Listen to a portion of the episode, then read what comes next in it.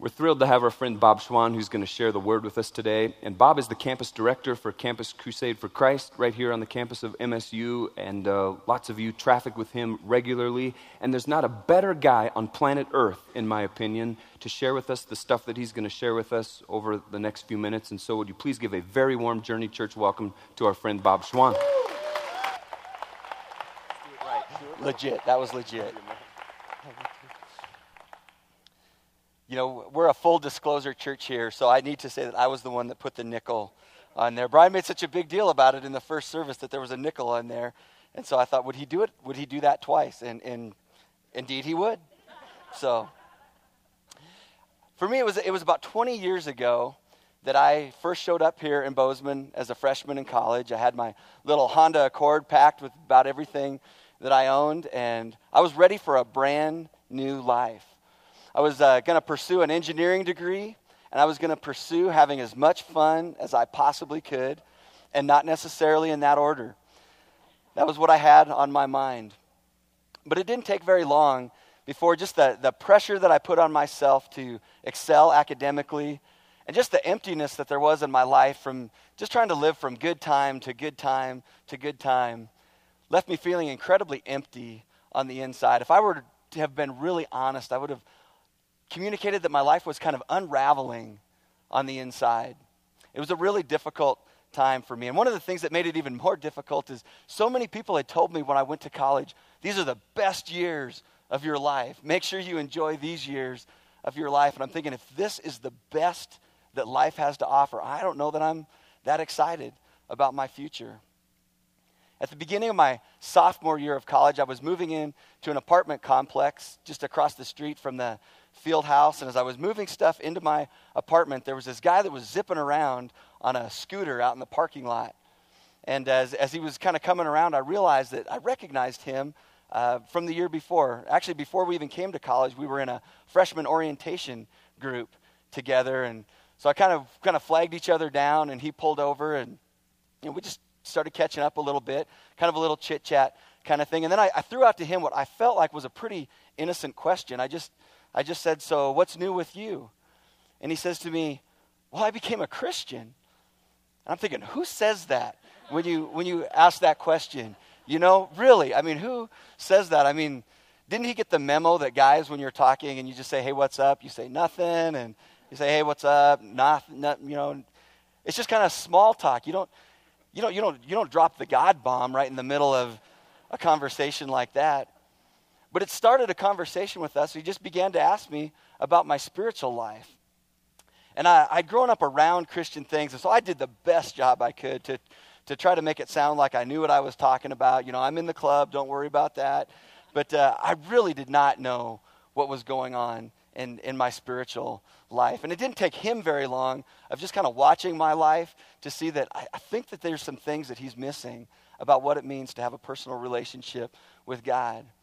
And, and it started a, a friendship and it started continued conversations. One time he just said, You know, I would love to just sit down with you sometime and explain to you what God has done for me and what he's done for you and how you could have a personal relationship with God.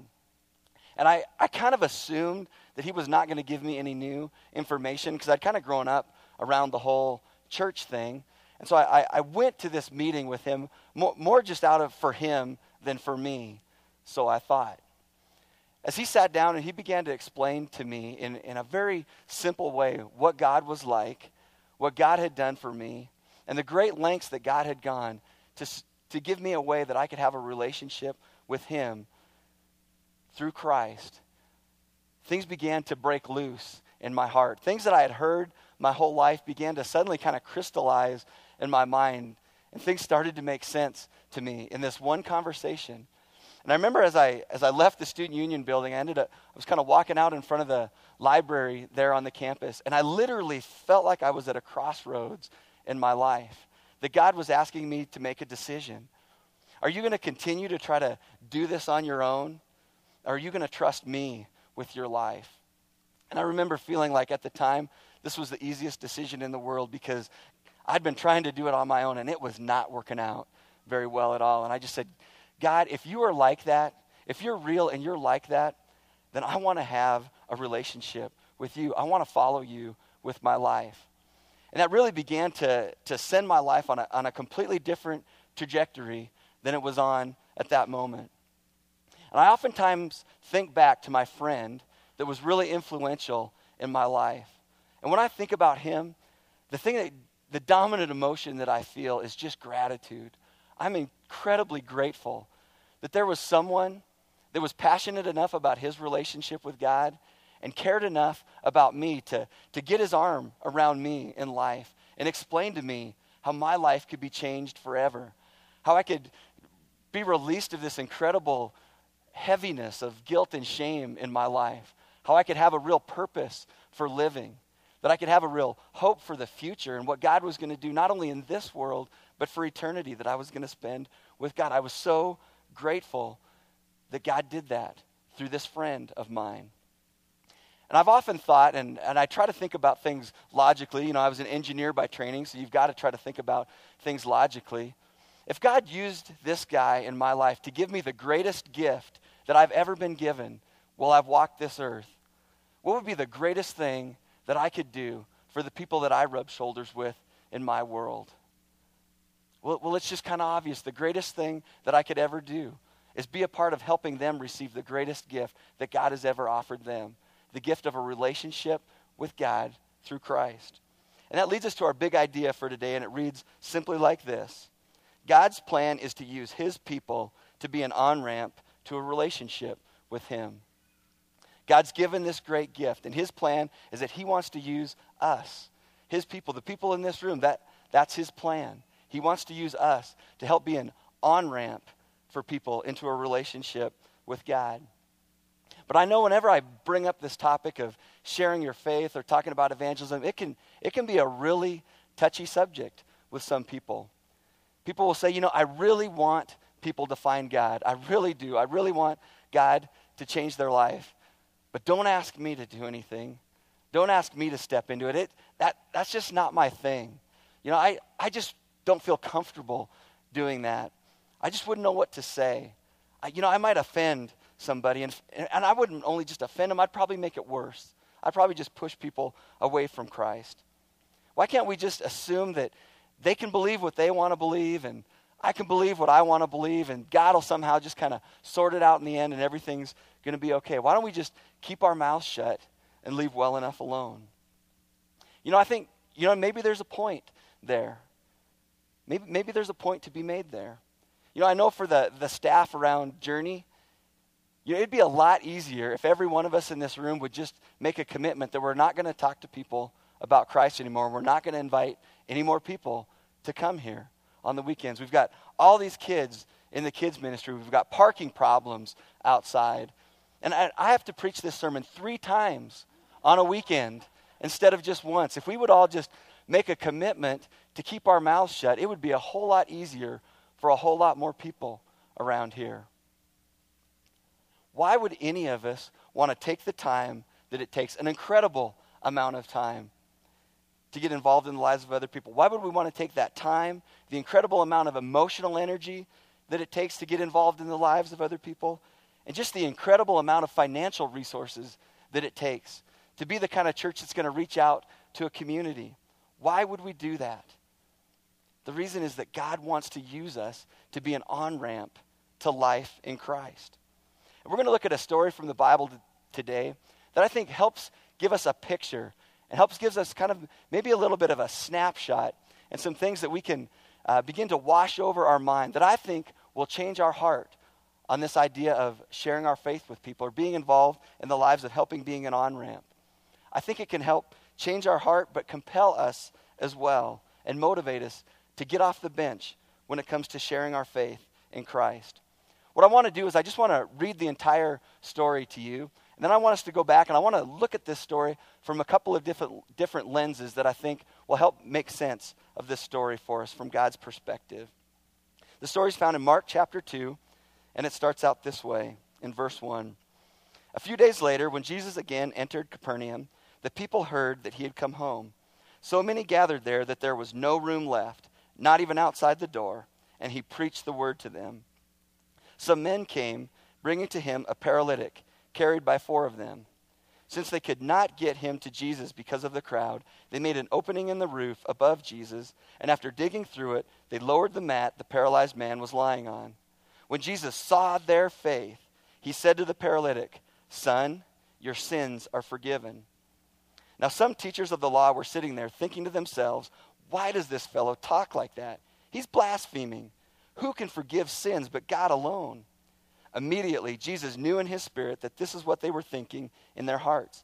And he said to them, Why are you thinking these things? Which is easier, to say to this paralytic, Your sins are forgiven? Or to say, Get up, take your mat, and walk. But that you may know that the Son of Man has authority on earth to forgive sins, he said to the paralytic, I tell you, get up, take your mat, and go home. He got up took his mat, and walked out in full view of everyone, in full view of them all. This amazed everyone, and they praised God, saying, We have never seen anything like this. The first lens I want us to look through is I want us to, to look through the lens and look at the paralyzed man. Think about what life was like for him in the ancient world to be in that condition. His entire life was confined to a mat three feet wide and six feet long. He can't feed himself, he can't carry himself, he can't clothe himself. He needs someone to move him so he doesn't get sores all over his body. He needs someone to clean him when he soils himself. He is never going to experience the incredible independence that we just so prize in our country. Nothing can be done for him medically. There's no surgeries, there's no rehab programs, there's no treatment centers. There's no way for him to contribute to society. His life is pretty much confined to be a beggar laid beside the road, hoping that someone each day will come along and throw him a few coins so that he can live for another day. If there was ever a candidate for hopelessness in this world, it's this guy. It's this guy right here. I want to ask you a question. If we were to try to figure out what was the greatest need facing this man on this day, what would you say? What is the greatest need that was facing him? You know, the, the answer seems kind of obvious, doesn't it? It seems like almost kind of intuitive. This, this guy's paralyzed. This is his whole life. In fact, his, his condition actually defines him. Isn't it interesting that they don't even tell us this guy's name in this story? He's not Jim. He's not John. He's just the paralyzed man. That's who he is. But he's got something going for him. He's got this group of friends that have gone to incredibly great lengths to get him at the feet of Jesus. These friends have gone out of their way to make sure that he's going to have an encounter with the one who can change his life forever, that can right all the wrongs that have been dealt this guy in his life. And so they do all this hard work to get him through the roof down at the feet of Jesus. And I'm imagining as they're looking down through the hole in the roof, they're excited. This guy's body is finally going to be whole. If the things that they're saying about Jesus are true, he's going to make him well. And what does Jesus do? He bends down to this man and he puts his hands on him and he says, Son, your sins are forgiven. What? Son, your sins are forgiven? What, what has Jesus missed here? Does he not get what's going on with this guy? Does he not understand this guy's greatest need? The guy is paralyzed for crying out loud. And Jesus steps in, and the only thing that he says is, Son, your sins are forgiven. Was this like just an incredibly colossal oversight on Jesus? Does he have no heart for this man's condition at all? I think there's something that Jesus absolutely wanted everyone in that room to understand. And I think he wants everyone in this room to understand as well. And that's simply this the greatest need that was facing that man that day was his sin. It was his sin that was keeping him out of a relationship with God. That was the greatest need that he was experiencing that day. Not everybody saw that, but Jesus knew that's his greatest need. If Jesus were to just have healed his body that day that only lasts for a few years and not heal his soul, which lasts forever in eternity, either with God or separated from God, to do that would have been the most cruel thing that Jesus could have ever done. Jesus wants us to know, and he wanted them to know, that the greatest need facing anybody on planet Earth is to have their sin dealt with. The sin that, when it's dealt with, releases us from the guilt and the shame, gives us a purpose for living, gives us a hope for the future. That was the greatest thing facing that man that day. And when we walk through life and we think about the needs that people have, because we, we run into needs all the time. We, we see it on the streets in Bozeman, we see it around town, we see it around the world. There are things that just pull at our heartstrings because the needs are so obvious. What Jesus wants us to understand is the greatest need that anyone on the planet has is to have their sin dealt with. And when we think about that and we begin to reflect on that, it changes how we think about people. It changes our motivation in terms of why would we want to get someone to have an encounter with Jesus? Because he's the only one who can meet their deepest need. The second lens that I want to look through is the, the lens of, of the four guys that brought their friend to Jesus. Now, in my, in my mind, these guys are biblical heroes. You know, you've got Peter, you've got Paul, you've got the big names, but you know, these guys don't, their names aren't listed here either. But in my mind, these guys are heroes. And I want to be like them in this life because there was something amazing about them. They would do anything to get someone to the feet of Jesus.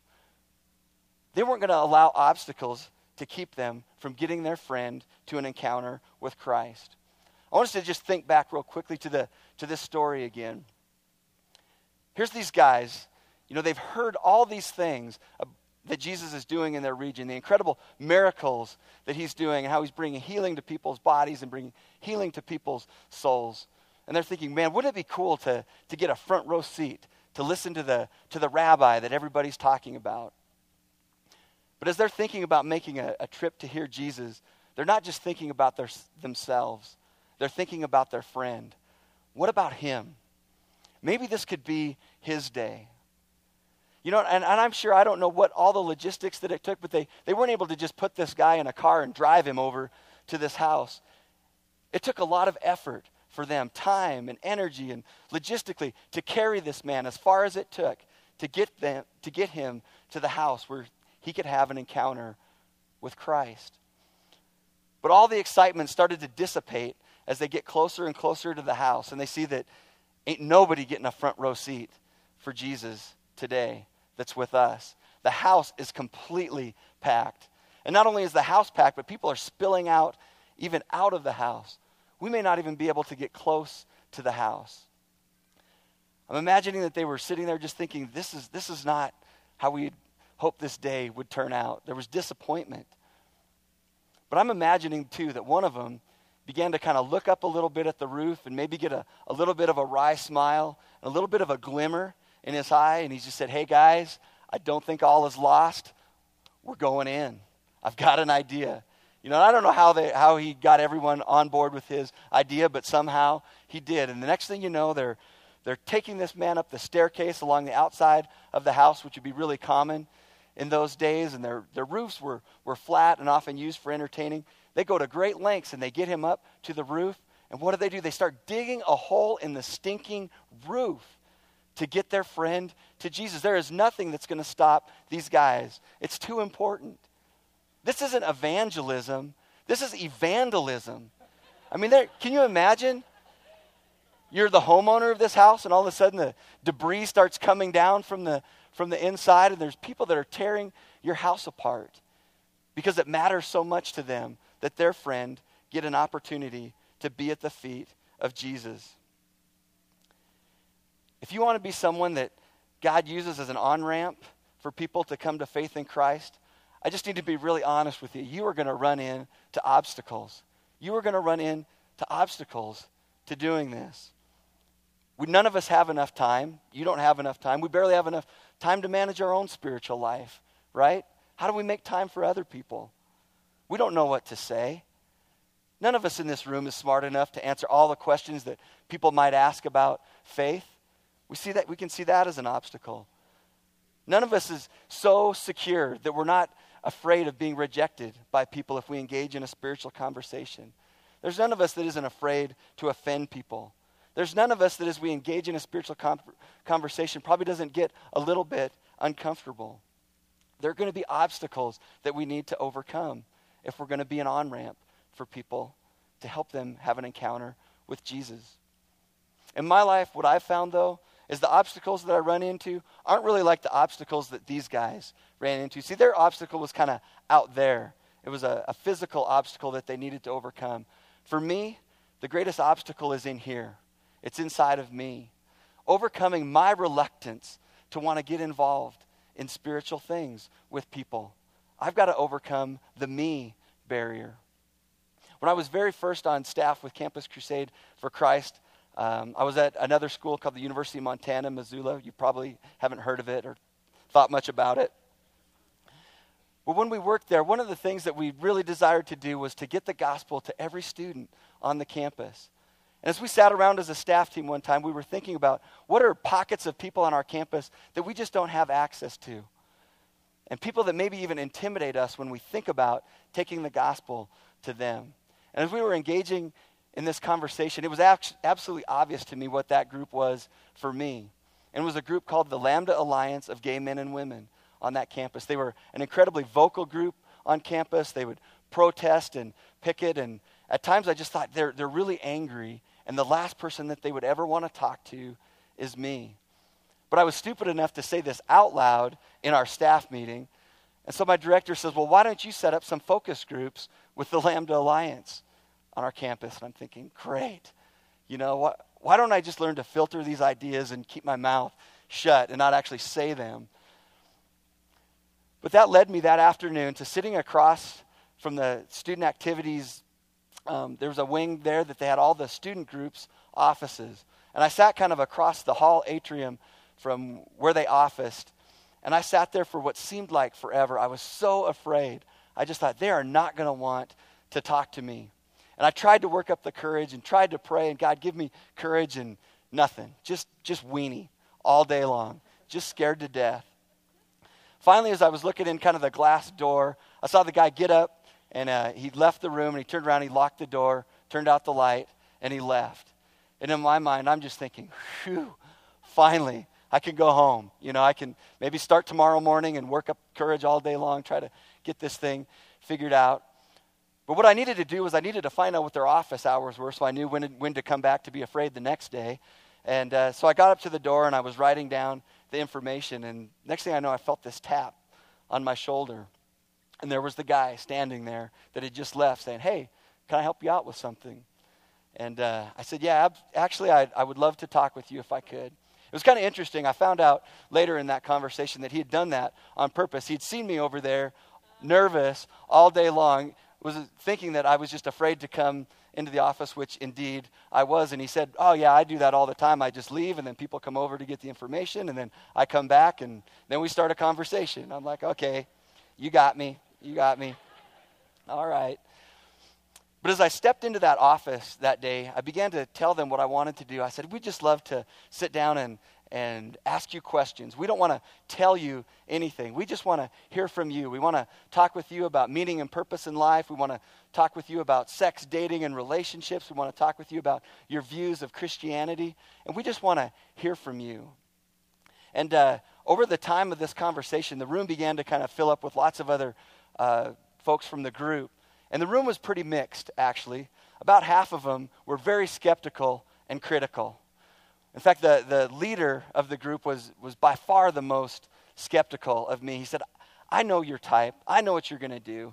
He said, You're just going to take whatever information you get and you're going to try to write some book about how my dad didn't love me and that's why I am the way that I am.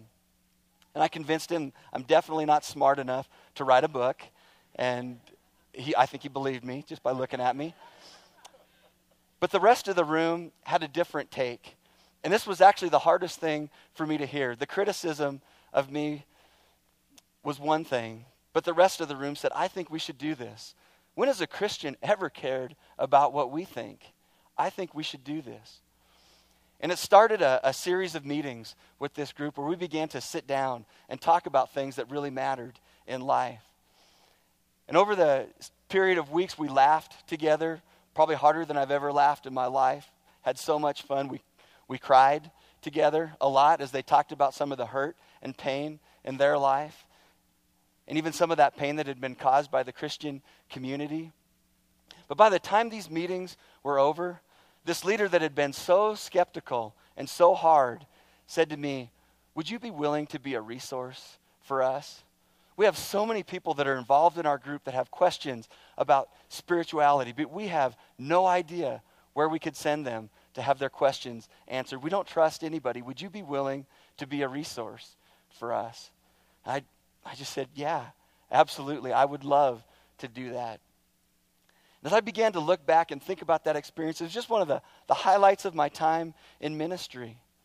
But the thing that I had to overcome was my own reluctance to want to get involved in the lives of other people that I just assumed didn't want to have anything to do with me.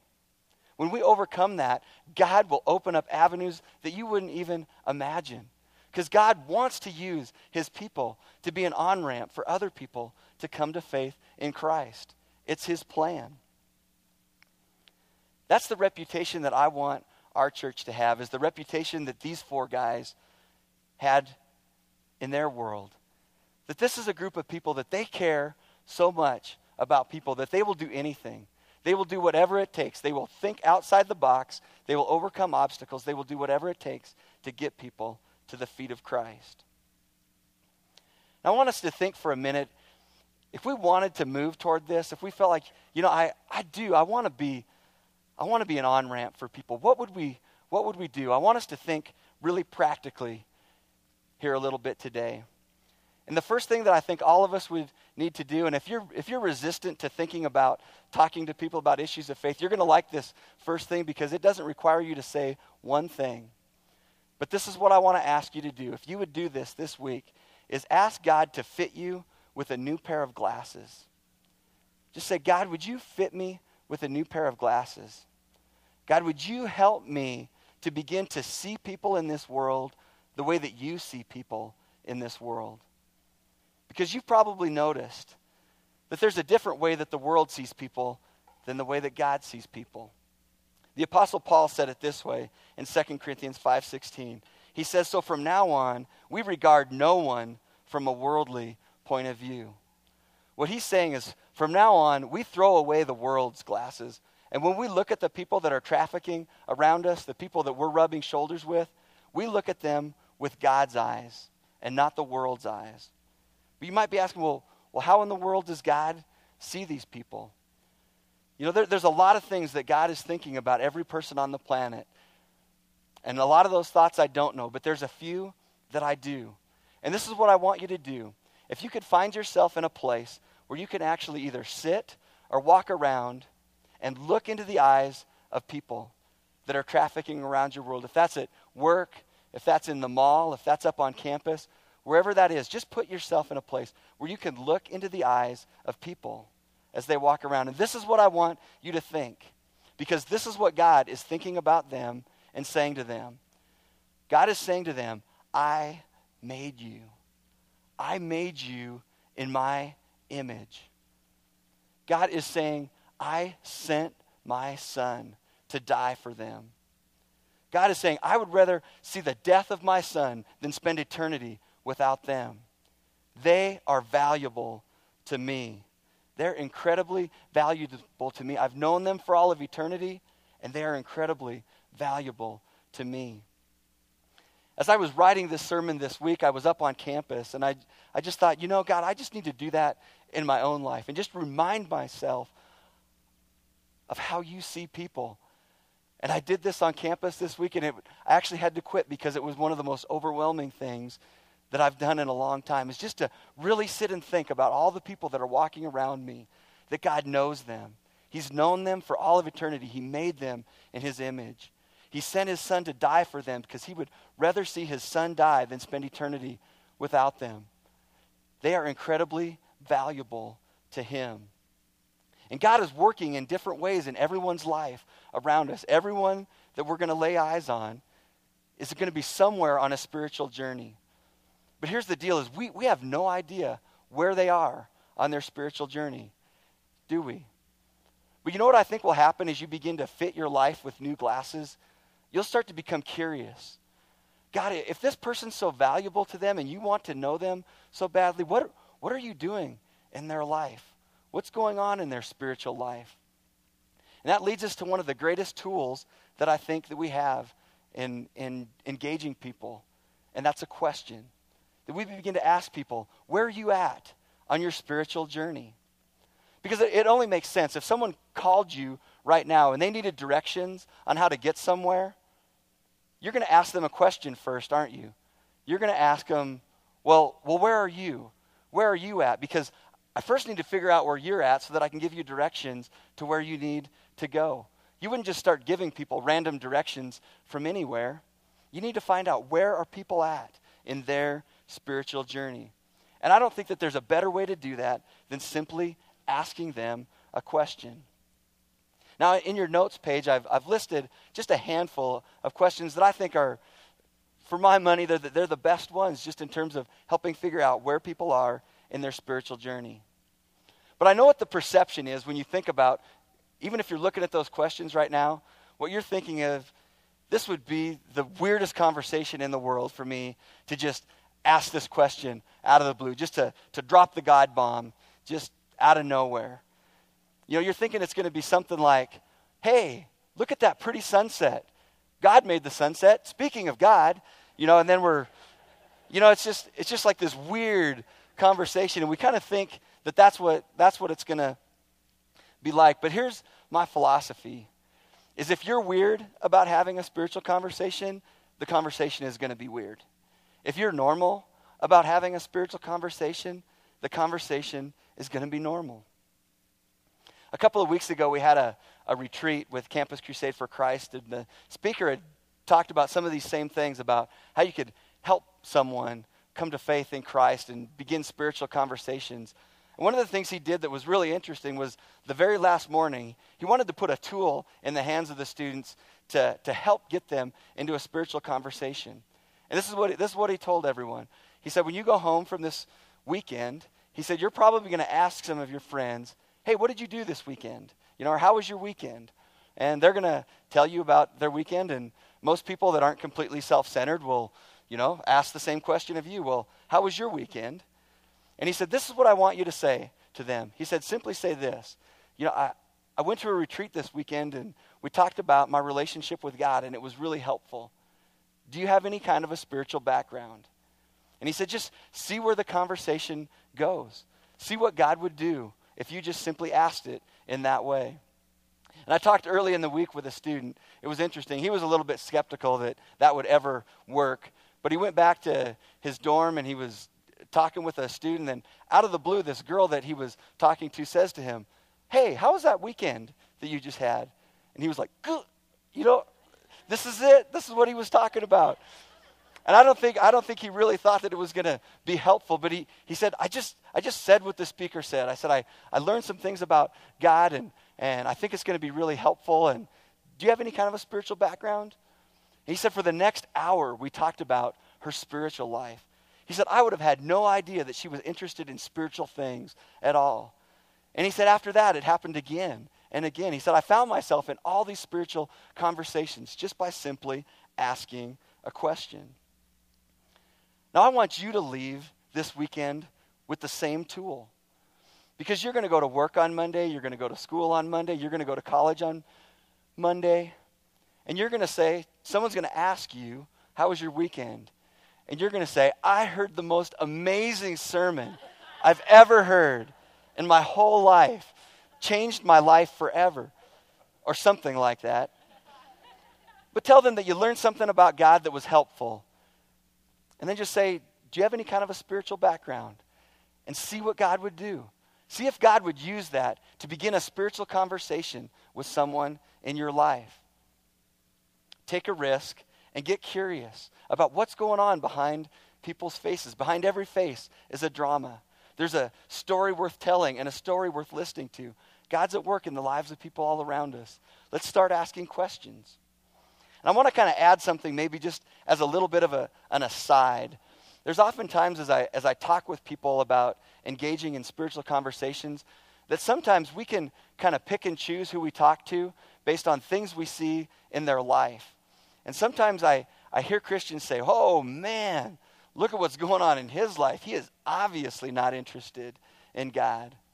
We kind of use this outward behavior as kind of a, a litmus test for spiritual interest. And in my experience, that's almost never the case. Oftentimes, people that living lifestyles that seem very far from God are some of the most empty people in the world, and they're looking for something, anything, that will fill up that hole in their life that only God was made to fill. Don't assume just based on people's behavior what their spiritual interest is. And the last thing I want to have you think about is a, a, second tool in your tool belt that I think is one of the greatest things that you can use to help introduce people to Christ. And it's simply this what, what we're doing right now. God's people getting together, talking about life, talking about things that matter, talking to God, worshiping God. This is a great environment for you to bring people that are just trying to check out the whole God thing, that are kind of maybe just kicking the tires of Christianity. I know I've been in the meetings with the men and women that plan these weekend services, and they are very intentional about doing everything we can to make this a very, very safe place for people that are, are maybe just checking out issues related to faith. And Brian, he said it many times from this stage. If there's anything that happens around Journey on a weekend that would keep you from inviting a friend that might be seeking spiritually, we want to know about it. We want to hear about it because we want to do whatever we can to make this the best inviting environment possible.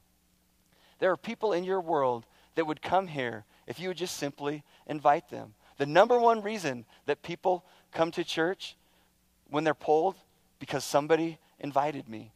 Take an interest in a neighbor, in a coworker, anyone, invite them to come here and be a part of what God's doing on the weekends. It's a great tool that we have in our tool belt. We've called this series Vital Signs because we're talking about what are, what are the signs of spiritual health in the life of a person, in the life of a church. And I think it's a sign of spiritual health when there are people that care deeply about people that are far from God. What I would want is if, if people were to feel the pulse of us as individuals and us as a church, that they would the thing that they would feel underneath their fingers is that this is a group of people that love people. Their heart beats for the things that God heart, God's heart beats for. People are valuable to them because people are valuable to God. And these people will do anything that it takes to help people be an on ramp to a relationship with Christ. If you just take some time and set your things aside, I, I want you to just bow your heads and go to a time of prayer and just ask God, is there, is there anything, God, that you would want to say to me as a result of the things that I've heard?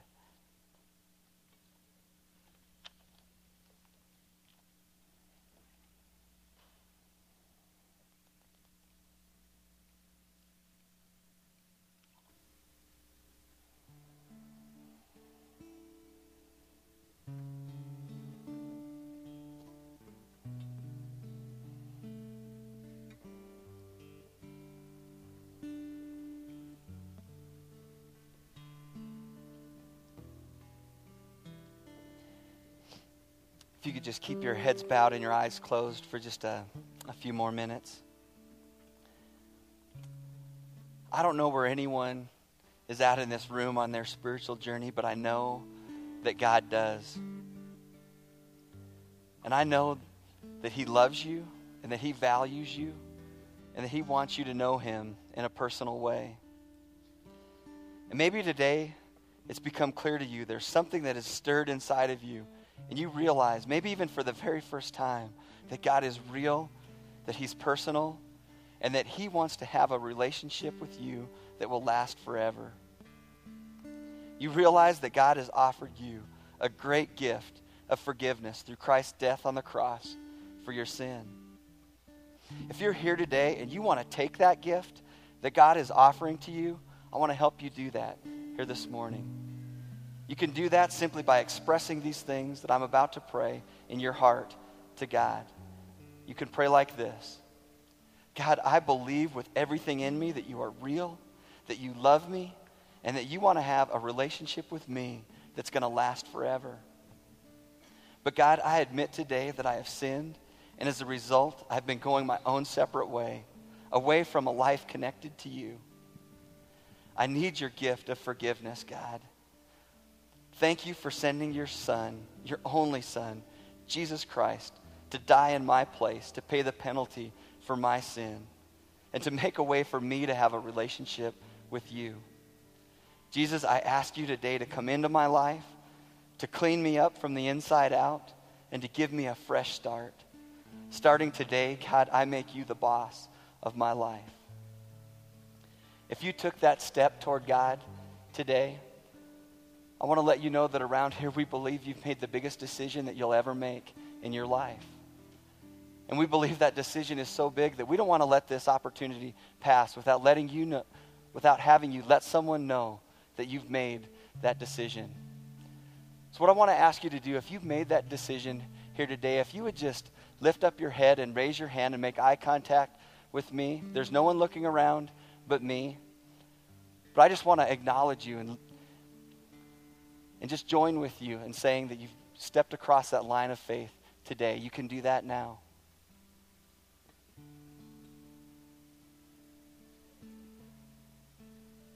Right there. Amen. Over there the back, I see you. Right there, it's the greatest decision you'll ever make in your life. Is there anyone else? I don't want to miss anyone. God, we are so thankful that you are a God that pursues us relentlessly. God, thank you that you've done all the work to make a relationship possible for us with the God who made us. It's an incredible privilege. God, it's also a great privilege that you allow us to be your spokespeople in the world, that you use us to help other people come to know you. God, we want to do that better and better. We want our hearts to break for the things that your heart breaks for, and that we'd be passionate about the things that your heart is passionate for. Lord, I pray that you'd help us do that. In your Son's powerful name we pray. Amen.